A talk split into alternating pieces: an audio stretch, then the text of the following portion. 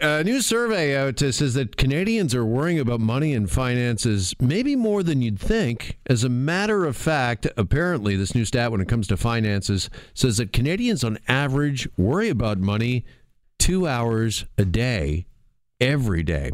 Let's uh, welcome in our personal finance expert, Rubina Ahmed Haq. She joins us now here on Global News Radio 640 Toronto. Rubina, good afternoon.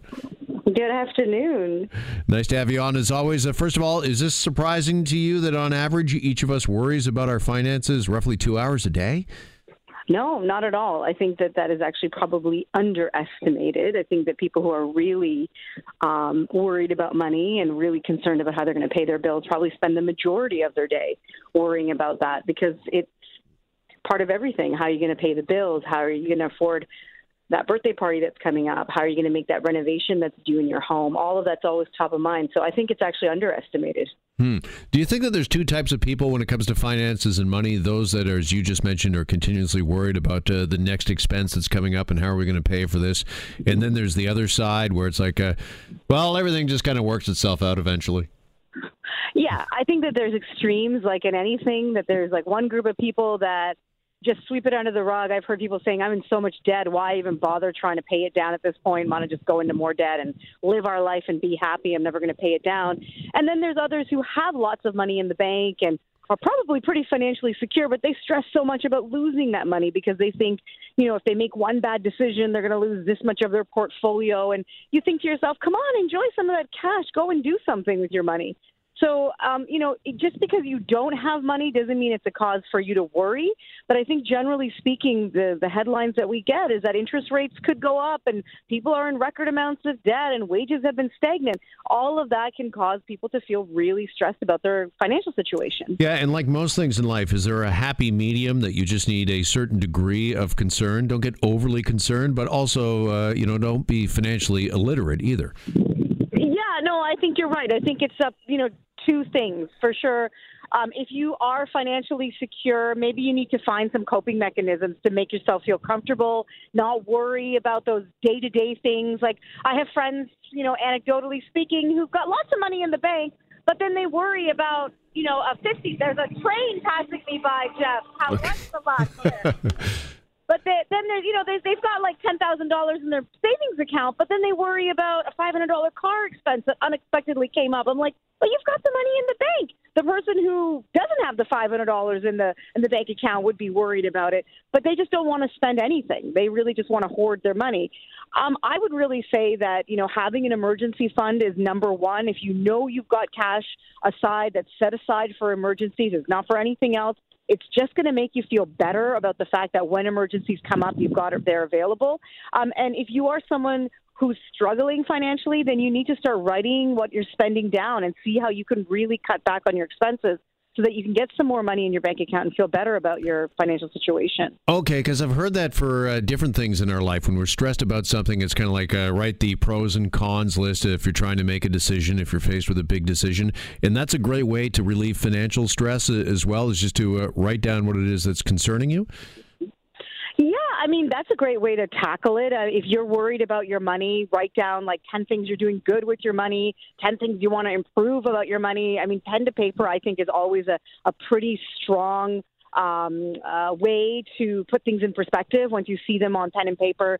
Uh, whether it's whether you're trying to lose weight or whether you're trying to just reach your life goals or whether you're trying to save more money or be better with your money, once you see it written down, it's easier to tackle.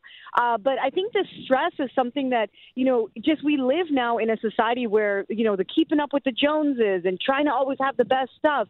So even when you have the money, you're always stressed about how you're going to get the bigger thing and the better thing. And so that I think is something that we need to manage a little bit. So sort of go back to old school thinking of that we don't need a lot all this stuff. We can buy things secondhand. We don't have to always have the top of the line everything. Maybe those messages are things that need to get across that people don't feel so stressed about where their money is going. Yeah, Rabin, I'm glad you mentioned that because I was going to ask you about the role of social media, and you and I have talked in the past about this uh, FOMO, the fear of uh, missing out, and that everybody is always showing the best parts of their life uh, online, and then all of a sudden you feel the need to uh, keep up with the Joneses, uh, as it were. But you really need to just kind of sit back, have an honest conversation with yourself, and somebody might be enjoying this great vacation, and it looks really great on Instagram, but maybe that's a vacation you don't even want to take if you sat back and really had an honest conversation again with yourself. Yeah, and if you can't afford it, it's just going to stress you out. I mean, the worst thing you can do is put a vacation on your credit card, go on the vacation, come back, and then you've got the bill coming due. A lot of people decide to go on vacation last minute, so their credit card bill doesn't even come until they return.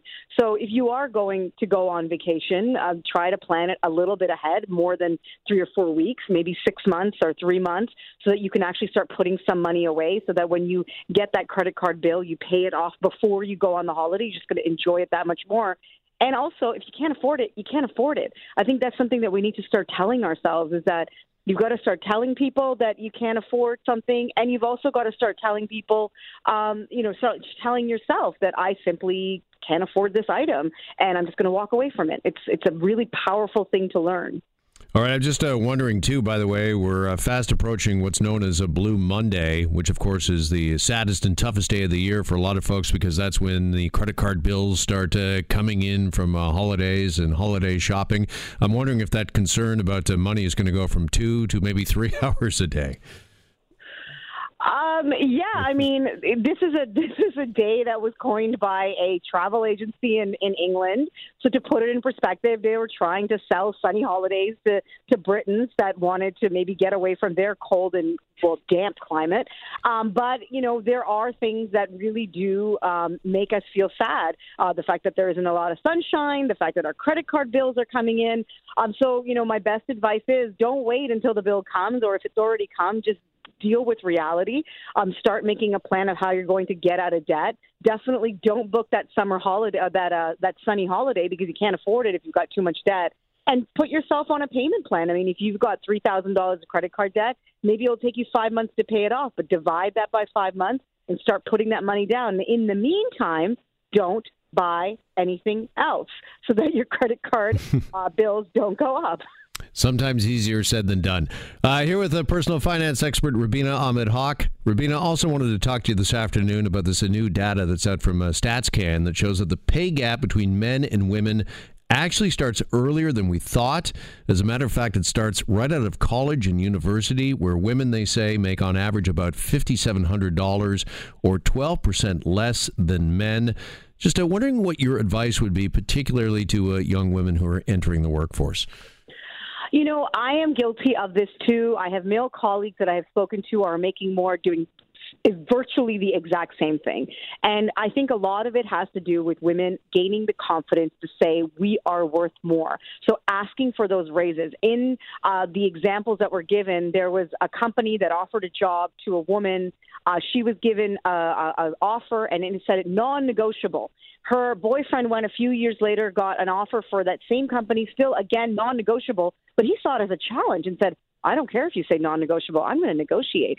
So we have to kind of change our attitude. Uh, women also, you know, we have other burdens that we are more likely faced with. We take time away to have children. On average, we work nine years less in the workforce. So those nine years are years where we're not being promoted, we're not getting experience, we're not meeting and networking with the, the people that are going to bring us those higher salaries and get us higher in our jobs. So all of those things need to be addressed. I've always said this. I think childcare and childcare that is heavily subsidized by the government would be the best way to give women the confidence to not just go to work, but stay in work if they choose to. And then that way they know their children are being taken care of and the expense of that isn't overwhelming where they decide, I'll just stay home because it's just too expensive for me to pay for childcare and work. Yeah, and I think what's really eye opening about these uh, new facts out from StatsCan is uh, experts are saying uh, this is so important the uh, first negotiations for your first job because if women are often offered less, Rubina, it's that much harder to catch up as your career goes on.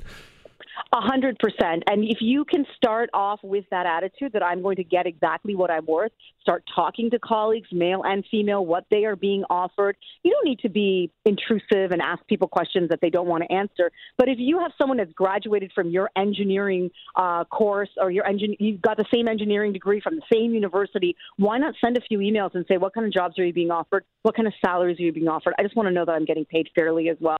I think that's the way that women are going to sort of start to get ahead. The, the problem is, Jeff, is that the higher we go, the le- the, hot, the the larger the pay gap is. The CEO level is the largest pay gap between CEOs, female CEOs of company, and male CEOs of companies. On average, female CEOs make nine hundred and fifty thousand dollars less a year than male CEOs. So that just puts into perspective that, you know, it, there's like a double glass ceiling. One is you got to get there. And secondly, then you got to negotiate the salary that's at par with the person you're sitting with who just happens to be a male. All right. Our personal finance expert, Rubina Ahmed Haq, with us this afternoon. Rubina, really appreciate the conversation as always. And thanks so much for jumping on today. Okay. Thank you. Talk soon.